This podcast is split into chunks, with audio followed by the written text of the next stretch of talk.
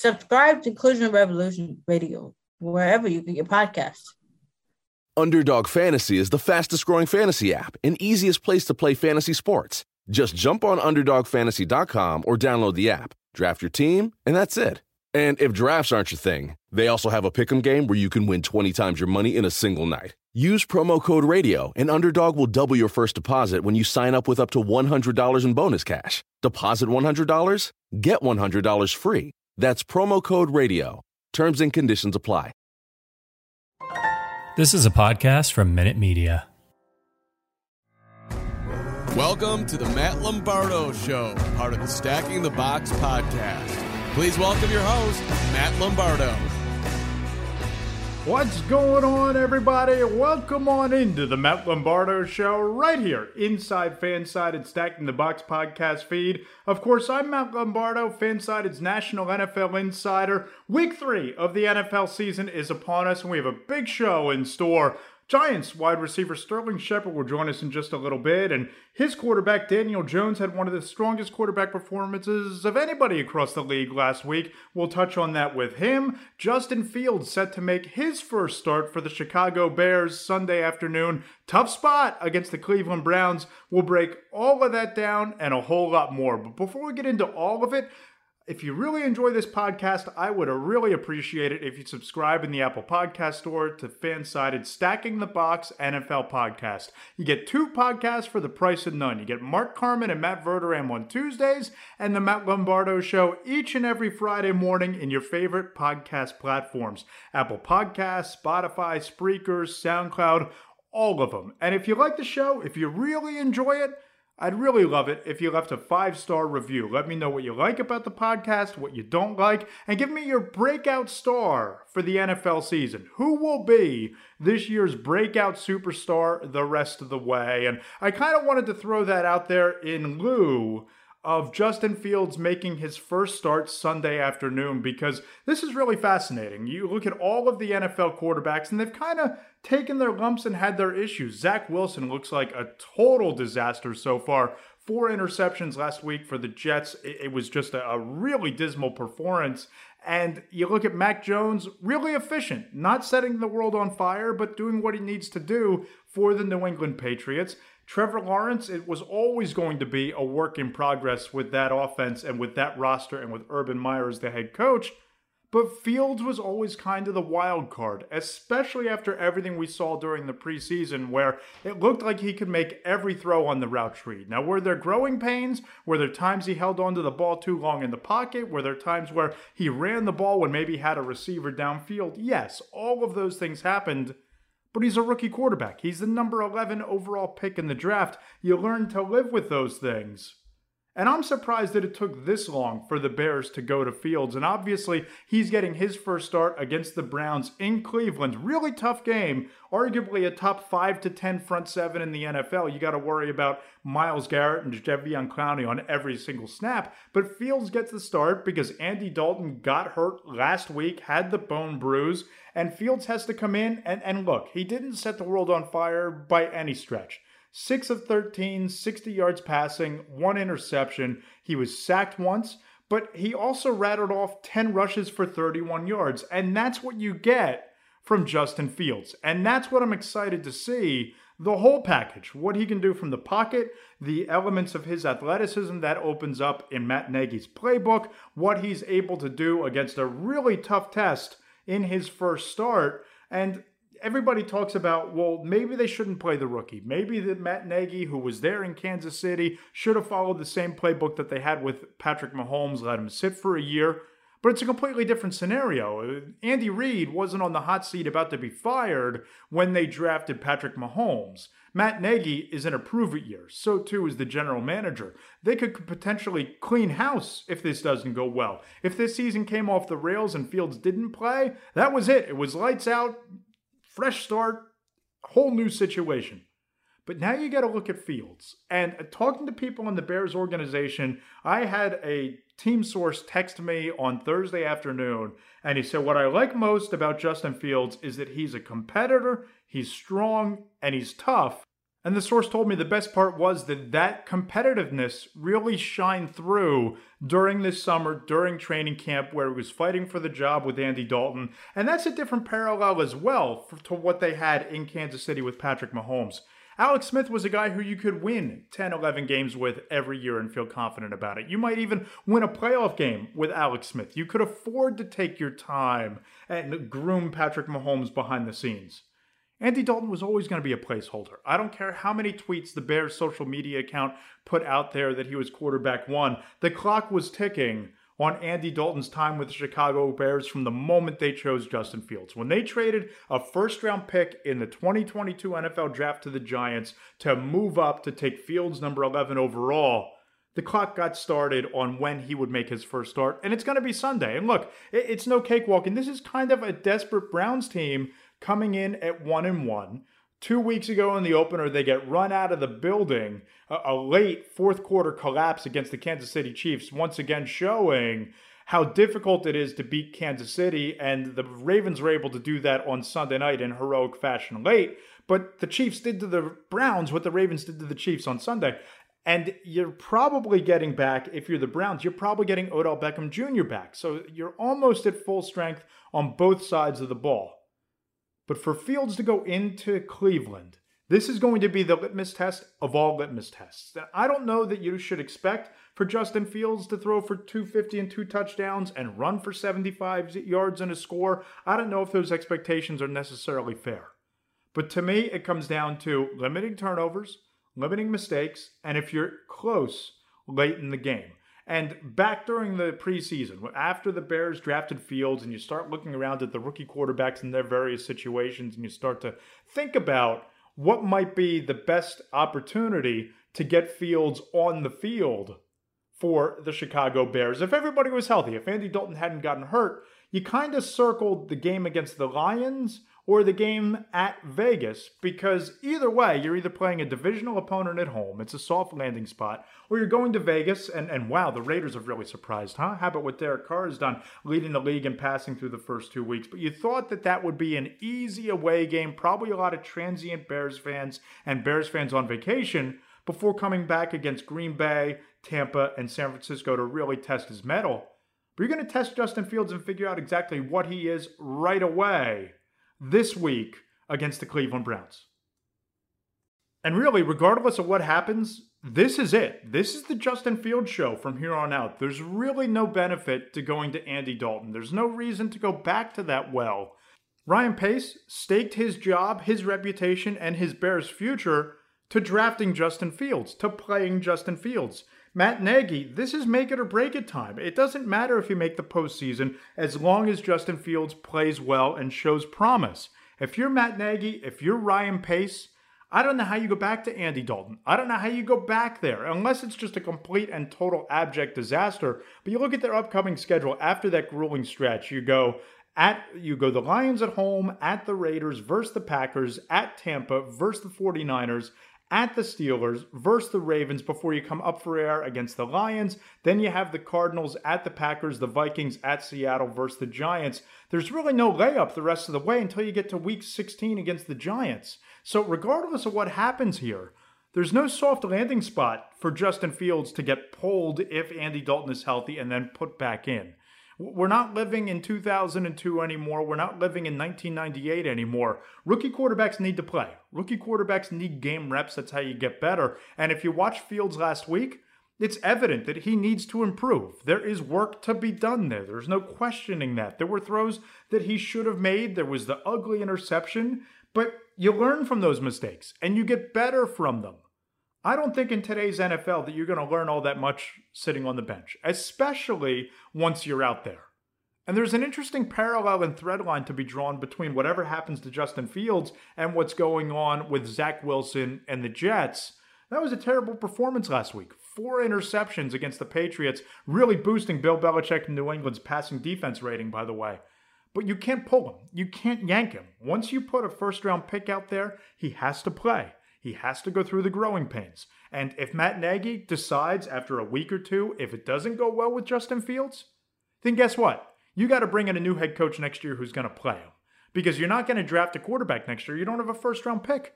You're not going to trade within your division for Aaron Rodgers. That was never going to happen. You're not going to trade for Deshaun Watson because you don't have the draft capital because you traded a first round pick. So Justin Fields is your future. You're an offensive minded quarterback guru and Matt Nagy. You have a great quarterback coach on your staff and John DeFilippo, who Carson Wentz was an MVP the one year that he worked with John DeFilippo. Look what Carson Wentz is now, could potentially be on the final legs of his career as he's dealing with two ankle injuries and a really disappointing situation in Indianapolis. But you have the support system and the infrastructure in place to get the most out of Justin Fields. So whether he goes off against the Browns and shocks the world and throws for 250, two touchdowns and runs for 80 yards, or if he throws for a buck 20 with an interception and rushes for 75 yards and a touchdown, you find ways to build on it. You find ways to grow from there. And you keep playing him. Sterling Shepard joins us next, right here on the Matt Lombardo Show, inside Fansided Stacking the Box podcast feed. How do you make a radio ad for an 8K TV that conveys the feeling of 33 million pixels with over a billion shades of color hitting your eyeballs? This is the best we can do. Samsung Neo QLED 8K, unreasonably good. Welcome back into the Matt Lombardo Show. And what a treat we have right now joining us New York Giants wide receiver Sterling Shepard. He's here in his partnership with Tide to talk about the NFL season, the first two games of his 2021 campaign, and a whole lot more. Shep, how you doing, man? I'm doing good, man. How you? I'm doing really well. And, you know, right out of the gate, you know, you're off to one of the fastest starts of your career. You're leading the Giants in receptions, receiving touchdowns. You have 207 receiving yards. What's kind of clicked for you personally so far this season? I honestly think it's uh, us as a unit. I mean, uh, we all have to do our part, and um, you know that's that's ultimately helped me with my success. And uh, the line has to protect DJ. DJ has to uh, make quick and decisive decisions, and um, and I think he's done that thus far. So um, all of us as a whole has um, really contributed to that it seems like when you're on the field with Daniel together, he seems to be able to level his game up to a new gear. And and maybe that he's not able to find in weeks when you have been hurt in the past over the last couple of seasons. Why do you think you two have been able to develop such a strong chemistry so quickly over what's really the first maybe year and a half of his career when you factor in when he might have been out or when you have been? Yeah, I think it's uh, really just come down to the work that we've put in. I mean, we're always with each other um, always running routes over the off season. And uh, I think that that really has a lot to do with our chemistry and uh, our success um, uh, this far in the season. And it seems like, you know, Daniel Jones has really turned a corner, especially in that Washington game. How have you seen him kind of build up to that moment? Didn't turn the ball over, seemed to protect the ball a little bit better. I know you guys came home with the loss, but it seemed like he made some big time throws and big time spots, and it might have been the best game of his career. What do you think has really been the difference for him this season? Yeah, I think it's that. I mean, uh, you're going to grow naturally as a player the more ball that you play. And um, uh, when you think about it, I mean, he hasn't really played that much ball. If you look uh, look around the league, well, we got some young quarterbacks around the league, but um, you know, he's he's definitely um, upped his game week to week, and uh, he, has been working his tail off. I mean, I think that's what you gotta you gotta look at. I mean, over the off season, he's always trying to perfect his game and uh, work on some of the things that didn't go so well the, the previous season. And I think this far it's been looking good. And you've kind of been carrying the load in the passing game. Why do you think it's been a little bit of a struggle to get Kenny Golladay involved? I know he had the injury early in training camp, but through the first two games, he wasn't really a factor up until the last five minutes against Denver, but he did have some nice catches against Washington. Um, how do you guys get Kenny more involved, and why do you think it's been a little bit of a struggle so far? Yeah, it's still early on in the season. I mean, um, if you look at it, he, he really didn't uh, get that much time in camp just due to the injury. And, um, you know, we'll get him going. Uh, I think it's just a progression. I mean, you just got to keep on kind of working at it. And uh, we're to find ways to get him the ball. He's uh, a dynamic playmaker. And uh, you ultimately got to get guys going like that. So, um, you know, it's, it's just steps in it that we have to take, and uh, we'll get there. I know back during the spring, Joe Judge said that when they decided to draft Kadarius Toney, that on draft night he picked up the phone and he gave you a call. What did that mean to you personally to have your head coach care enough about you to give you the call and say, "Listen, just a heads up, we're taking this kid. He's a receiver. it's kind of the opposite of what the Packers did when they drafted Jordan Love with Aaron Rodgers. Just, you know, from your perspective, getting that phone call, what was that like? And how much did that mean to you that they thought enough to reach out at that time? Yeah. I mean, just from man to man. I mean, it's uh, just respect that uh, he has for me and the things that I've done for uh, this franchise. And you know, I'm, I'm the longest tenured Giant, so uh, it meant a lot to me. But it, it, wasn't just me that he does it to. He does it to everybody. If uh, he's going to draft somebody in your position, and um, I just I think that that goes a long way. It shows what type of person he is and uh, the respect he has for the guys that have been playing this game. And what have you seen from Kadarius so far? Because obviously, once training camp ends, we don't get to watch much practice. He's kind of been eased into whatever role that he's going to have in the offense. But what have you seen from him in practice on a day to day basis? Yeah, I mean, he jumps off the screen. He's really quick, really explosive, uh, definitely a dynamic playmaker whenever you get the ball into his hands. So we'll find different ways to get the ball into his hands just because um, he's electric, man. So uh, it jumps off the screen at you, like I said. And you know, for all the weapons you guys have, you have yourself, you have Saquon Barkley, you have Kenny Golladay. Evan Engram is still banged up, but you drafted Kadarius Toney. Is there a frustration that the offense hasn't really been able to, you know, shift it into that next gear so far? No, I mean, there's no frustration. Uh, we know what we're capable of, and I think it just comes down to us doing small things right. Um, I mean, that's the difference in uh, last week's game is um, taking care of the little things, and that's something that's been stressed to us throughout the week. And um, yeah, I think guys are honed in on that and um, know the importance of taking taking care of those small details. And Saquon Barkley broke off a couple of big runs against Washington. He looked a little bit tentative against Denver, understandably so, coming off that injury. But you watch Saquon in that game, and I'm sure you see him every day in practice. How close is he to to finding that next level, that explosiveness that makes him one of the top running backs in the league this year? How, how close is he to finding that gear? I mean that he's special, man. Uh, he's definitely a generational talent and somebody that I love to to watch to watch run the ball. Um, but I mean, when you take a year off of football, you're going to have some time to um, get your wave back and get into that wave. And um, I mean, he's he, he's making progression week to week, and uh, he'll he'll continue to do that. All right, let's broaden out here real quick. Who's the toughest cornerback to beat in this league? Who's been your toughest matchup through your career so far? Uh, you gotta go with Jalen Ramsey. I mean, when you got when you have a guy that um, is is that long and um, that that big and able to move at the speed that he moves at, uh, it's tough to deal with. He's a physical player, so uh, yeah, I, I, put him at the top of the list. And you saw Patrick Patrick Surtain week one. He was the second cornerback chosen in the draft. You kind of tiptoed down the sideline for a touchdown against him. But what did you see out of the kid in his NFL debut? Yeah, I mean, he shows some promise. Uh, he's another one of those guys that's a, a bigger guy. Um, the game is still really new to him, so he'll he'll progress and he'll keep um, learning the different niches and um, different things that'll help out his game. Um, but yeah, he's he looks good for for a guy that's just not coming in. How much does it help you every day going into practice, where you have a guy um, like James Bradberry on one side, and you have Dory Jackson on the other side, and some real young playmakers. Eh, Xavier McKinney, Darnay Holmes, these kids are, you know, more than capable of, of standing out in the slot. But when you matched up in training camp one on one against James Bradberry, how much does that help you? And what have you been able to learn from going up against him every day? Yeah, I mean, iron sharpens iron. And um, yeah, when you have guys like that that are at the top of this league and play at a very high level, um, like a Dorian and like James, uh, it's ultimately going to help you translate over into the actual game. Um, yeah, I mean, James has helped me a lot just going against bigger corners. Um, you know, that's something that I, I, have to be able to use my quickness off the line just as I do in the slot outside. And uh, working against him every day has helped me help me do that. What makes him elite? Makes his first Pro Bowl last year, probably one of the top five or so corners in the league a year ago, and had a big play and a huge moment against Washington the other night. What what makes James Bradberry a, a top corner? I mean, he's smart, man. Like he he's able to read concepts, and as you see on that pick that he had, um, you know, he he does a lot of work in the film room, and uh, it pays off. I mean, he knew what was coming, and he was able to jump it and give us a pick at a time when we really needed it. All right, let's switch back to the offensive side of the ball here, real quick, and take Sterling Shepard out of the equation. Hang the number three jersey up in the corner which slot receiver in the NFL has the best first step to get off the line of scrimmage and create separation that you, that you see?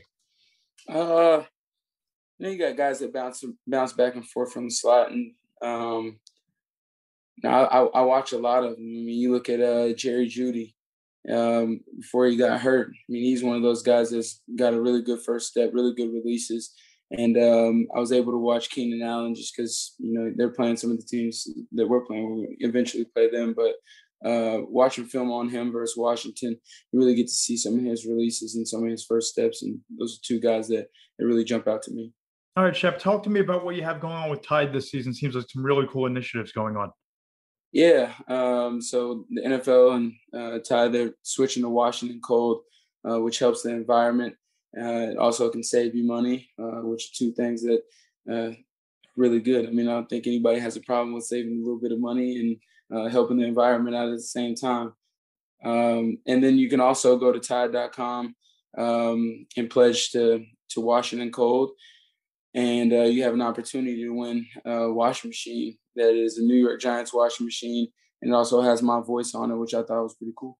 What was that like? Take me through the process of recording your voice for the what was it basically? Oh, spin cycle complete. Because all I hear is is the damn alarm, that weird buzzer when it's done.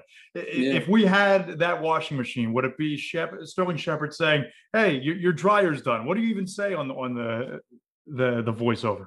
Yeah, you guys are gonna have to go. Uh, you know, pledge to to Washington Cold oh. figure that out. But you know, I got a couple of lines on there that I that I recorded, and um, it definitely makes it a little bit more fun washing clothes, especially if you're a Giants fan. Is it kind of like when they suit you up for Madden and you got to wear those like you know you know plastic ping pong balls all over your head and you know go through all the range of motions? What's a day like in the recording studio for you doing stuff like that? Not quite. I, I use voice memos. So nice and easy. Well, he's Sterling Shepard, New York Giants wide receiver. Shep, appreciate the time as always. Good luck the rest of the way. and look forward to talking to you further up the road.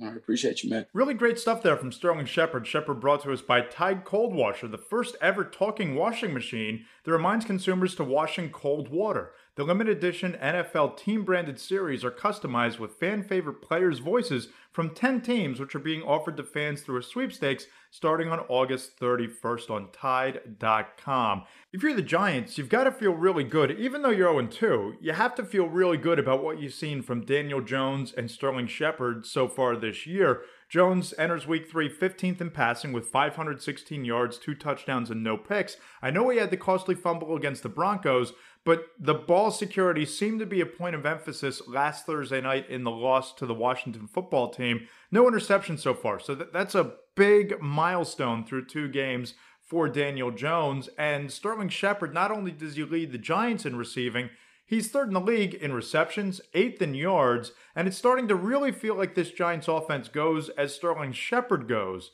he's quickly become, over the past two and a half years, Daniel Jones's favorite target. He might even be their most important weapon on the offense. And you go out if you're the Giants and you sign Kenny Golladay, you draft Kadarius Toney, you had Darius Slayton in the fold, a former fifth round pick.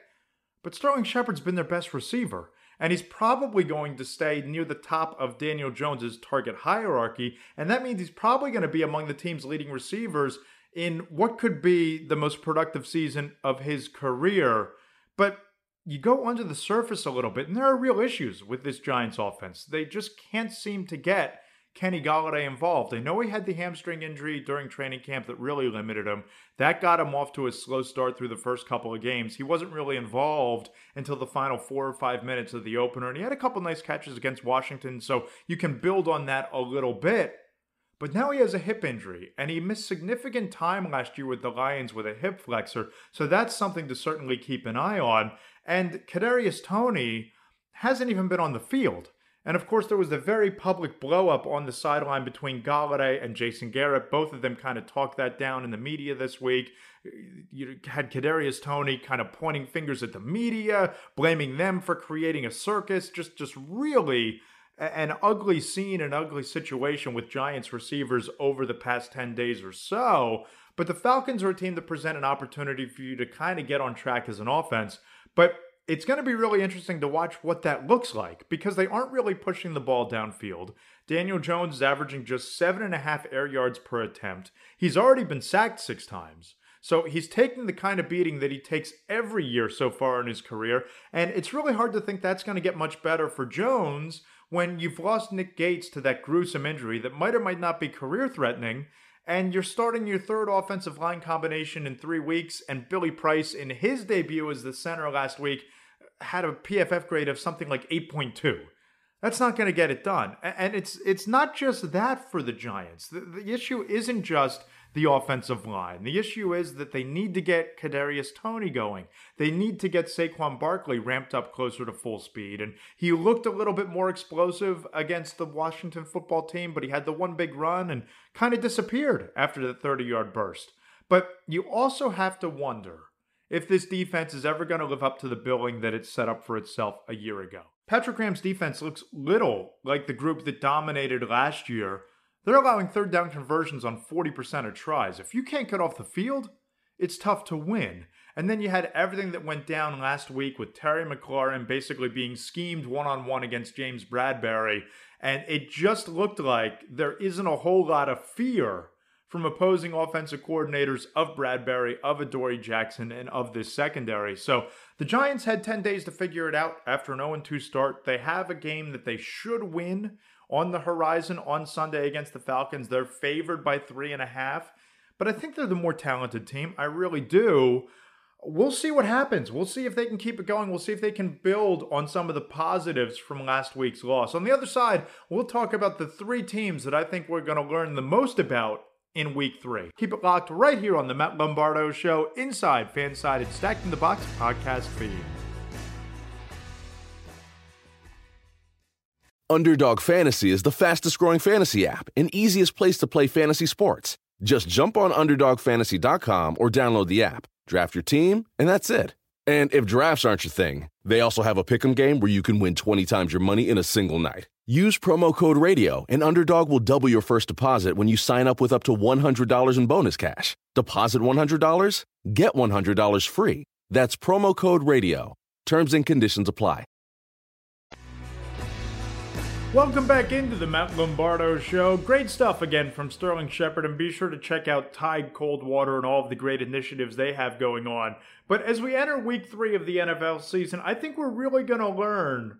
We're going to learn a lot about three teams. Three teams that we went into this season kind of thinking could compete in one of their cases, and two that you thought might be a Super Bowl matchup come February, but it just hasn't quite worked out that way. And the first team is the New Orleans Saints. They have a show me something game going into Foxborough against Bill Belichick, against Mac Jones, against a really dominant passing defense that really victimized Zach Wilson and the Jets last week. We're going to find out a lot about what the New Orleans Saints are and what Jameis Winston is at this stage of his career because the Saints are kind of in the same sort of territory as the Giants are with Daniel Jones, as the Eagles are with Jalen Hurts, and in some respects, where the Miami Dolphins were with Tua Tagovailoa before Tua got hurt last week, they need to figure out what their future is at quarterback. They need to figure out if Jameis Winston is the answer. And the Patriots enter Sunday afternoon with the number six ranked passing defense in the league. They've got 184 yards per game. They have five interceptions. Four of them came last week, courtesy of the turnover machine known as Zach Wilson and the Jets. But if any team can force Jameis Winston back to his old ways, it's New England. And I thought in that opener against the Packers, you saw Jameis Winston make some real strides. Not just turning back the clock and showing off his cannon on a couple of deep touchdown passes, but some of the decisions that he made. He looked more like a top draft pick. He looked more like a guy that you could feel good about building around, but you don't know what he's going to do against a team that can test him defensively the way the Patriots are about to. Going into this week, Jameis has five touchdowns to just two interceptions. The Saints are one and one after losing to the Panthers last week. And here's the deal for New Orleans: they could find themselves very easily in quarterback purgatory if Jameis isn't the guy.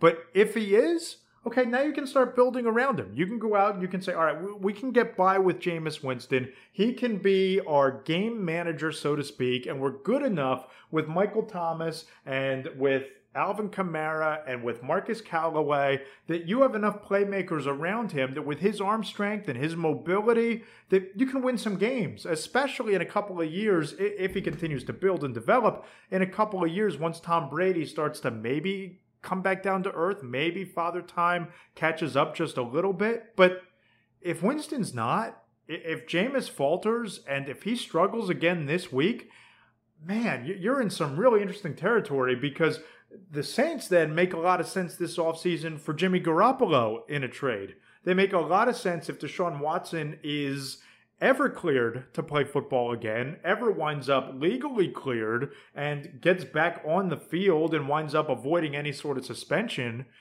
Deshaun Watson makes some sense for the New Orleans Saints. But here's what's really fascinating to me is that if Jameis Winston isn't the long term answer for the Saints, is there a better situation in the league right now for Aaron Rodgers? Aaron Rodgers isn't going to the Houston Texans. For as much as you want to talk about DeVante Parker and Will Fuller and Preston Williams, Aaron Rodgers doesn't strike me as a Miami Dolphins type of guy. I can't see Aaron Rodgers hanging around South Beach. You can kind of nix the Dolphins in that conversation, even though they have all the draft capital to pull it off. But the New Orleans Saints, with Sean Payton as head coach and all of the infrastructure and all of the talent that makes it look like they could kind of win with Jameis Winston.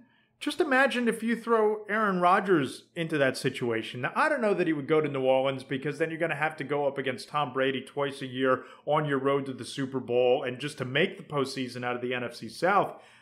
But I kind of think Aaron Rodgers has the kind of ego that he wants to butt up against the best in the league and try to get revenge for what happened in that NFC Championship game at Lambeau with Brady going in with his new team. I don't know there's a better situation in the league for him to win immediately and win big than with Sean Payton and the New Orleans Saints. So we're going to find out if the Saints can compete this year and if they have enough in Jameis Winston to build around him and that they can win with him against the Patriots. But I don't know that there's a team in the NFL right now with more to prove than the Buffalo Bills. Just two weeks ago, the Bills were sitting pretty. I took a survey of a dozen NFL coaches, executives, players, that includes two current head coaches, a couple of coordinators, and the Bills were the team that was mentioned the most as a Super Bowl favorite, a team that people inside the league believed could go to and win the Super Bowl, and they look like anything but right now. The Bills need to start looking like a Super Bowl team. That Bills defense really needs to start stepping up and looking like a championship caliber defense. I know that Pittsburgh came in there, and for whatever reason, nothing was really in sync for the offense. And you look at Ben Roethlisberger, he did enough to win the game. TJ Watt made a couple of big plays. But nobody's going to give you credit then the following week for going down into Miami and letting them up 35 to nothing when Tua goes out before halftime with cracked ribs. I'm sorry, that's a flimsy win. On the scoreboard, it's a blowout, but it's a flimsy win, in my opinion. And you look at Josh Allen and his performance through the first two weeks, Here's a guy that people thought could challenge Patrick Mahomes for the MVP. They could play his way into that conversation this year. And all of the talk last year about him making the leap, and he certainly did. He was an MVP caliber quarterback last year, and that's why the Bills made him one of the highest paid quarterbacks in the NFL. And I know it's way early, and I know this is a little bit of an overreaction, but Josh Allen looks more like the Josh Allen of 2018. That's not very good with just 449 yards, three touchdowns, and one interception through the first two weeks. He didn't play the whole game last week. They took him out, gave him some rest, but you need to start getting on track. And look, last week is in the past. The Pittsburgh game is, you know, the, the last exit on the turnpike. You've driven past that. But you look at what they have in front of them in Orchard Park and you have the Washington football team coming in off the, the quasi bye week after beating the New York Giants on Thursday Night Football. Kind of a gift with Dexter Lawrence jumping off sides on that field goal that Dustin Hopkins got five extra yards for and hit the 43 yarder between the uprights after missing the 48 yarder pre penalty. But they got the win, they got a tough division win. They also lost by six points to a really good Chargers offense in week one after losing Ryan Fitzpatrick in that game. So this is a really good Washington football team. It might be one of the three best front sevens in the NFL, especially when you look at Montez Sweat and Chase Young. So this is a real prove it, real show me something game for the Buffalo Bills and for the Washington football team, look, you have a division win under your belt. You go into Buffalo and win? Man, that's a springboard type of performance in an NFC East that is kind of unraveling after Philadelphia loses Brandon Graham and Brandon Brooks in the same game. They lose to San Francisco. The Giants are 0 2 and in various degrees of turmoil, and that offense can't really kick it into gear. That defense underperforming, and then all of the issues with the Dallas Cowboys. I think we learn a lot about the Buffalo Bills on Sunday. I think we're going to find out exactly who Buffalo is. But Washington can really play their way into the driver's seat of the NFC East if they pull off this upset. And the third team that I think we're going to learn an awful lot about is the Green Bay Packers. They have one of their biggest games of the year. They go to San Francisco against a 49ers team that just won back to back games on East Coast time. And look, Aaron Rodgers, for all of the, the good that you saw last week in the second half against the Detroit Lions, we're going to find out which Aaron Rodgers, the Green Bay Packers, and the rest of the NFL are going to get the rest of the way. Is it the Aaron Rodgers who stumbled out of the gate in the opener in Jacksonville against the Saints, who went 15 to 28 for 133 yards and two picks? Or is it 22 of 27 Aaron Rodgers for 255 yards and four touchdowns against the Lions, who, oh, by the way, the Packers trailed Detroit in that game 7 to nothing and then 17 to 14 at halftime. They had to fight, scratch, and claw their way back against Detroit to win that game. And Aaron Rodgers, this is the same quarterback coming off an MVP who made the entire offseason about himself. He was the storyline every week from the NFL draft through the first week of training camp. Will he show or won't he? He didn't show to OTAs and minicamp. He shows up on time for training camp. But in the midst of all of that, all of the talk and all of the whispers about if he's happy, if he's going to come back, will he force a trade, will he retire and go host Jeopardy, which we found out during the pregame interview going into week one that was a real consideration for Aaron Rodgers. If you're going to have that kind of drama and create those storylines about yourself, you need to go out and back it up. You need to go out and have the kind of year that you had a year ago. As John Kuhn put it to me in my column last week, the former Green Bay Packers fullback, you need to go scorched earth on the rest of the league. You need to go on a revenge tour. I think some of that started on Monday night with the comeback win against the Detroit Lions, but going to San Francisco, that's a complete other bear.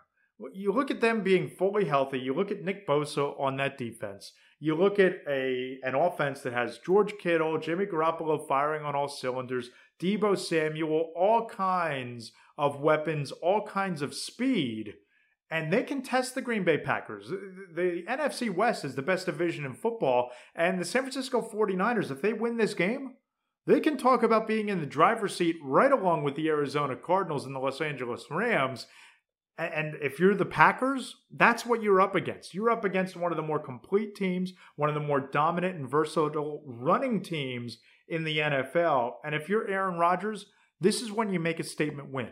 This is when the rest of the league finds out what we're going to get from Aaron Rodgers and just how competitive the Green Bay Packers are going to be this season. This show was a lot of fun. I can't wait to watch the games on Sunday. I think it's going to be really fascinating, some of these matchups. The Monday night game, Eagles and Cowboys, is going to be interesting to watch. Can Zach Wilson bounce back on Sunday in Denver against the Broncos, or is Von Miller just going to make a statement that without Bradley Chubb on the other side, it doesn't matter against Zach Wilson and the Jets?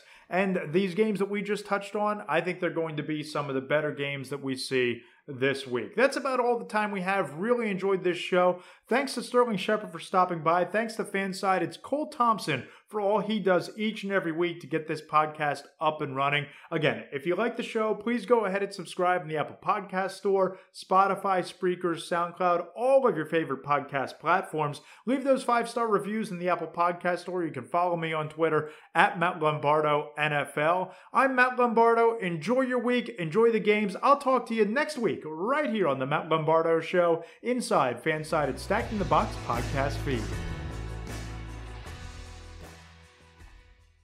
At Progressive, you can get 24 7 protection, even if you break the space time continuum. We did it! We time traveled to yesterday! Wait, Progressive covers us 24 7, but we just created an eight day week, and it's 24 7 coverage, not 24 8. We gotta go back. Are you joking right now? Shh, I'm calling them. Hi, I have a question about time travel. Progressive offers more than a great price when you bundle home and auto. We offer round the clock protection, which literally means anytime. Coverage from Progressive Casualty Insurance Company affiliates and third party insurers and subject to policy terms. Bundle discount not available in all states or situations. Sick of being upsold at gyms? My guy, you're currently a base member. For $90 more, I can upgrade you to our Shred membership. For 130 more, you'll be a Swole member. And for just $300 more, you'll reach Sweat Platinum. At Planet Fitness, you'll get energy without the upsell. Never pushy, always free fitness training and equipment for every workout. It's fitness that fits your budget. Join Planet Fitness for just $1 down and $10 a month. Cancel anytime. Deal ends Friday, May 10th. See Home Club for details.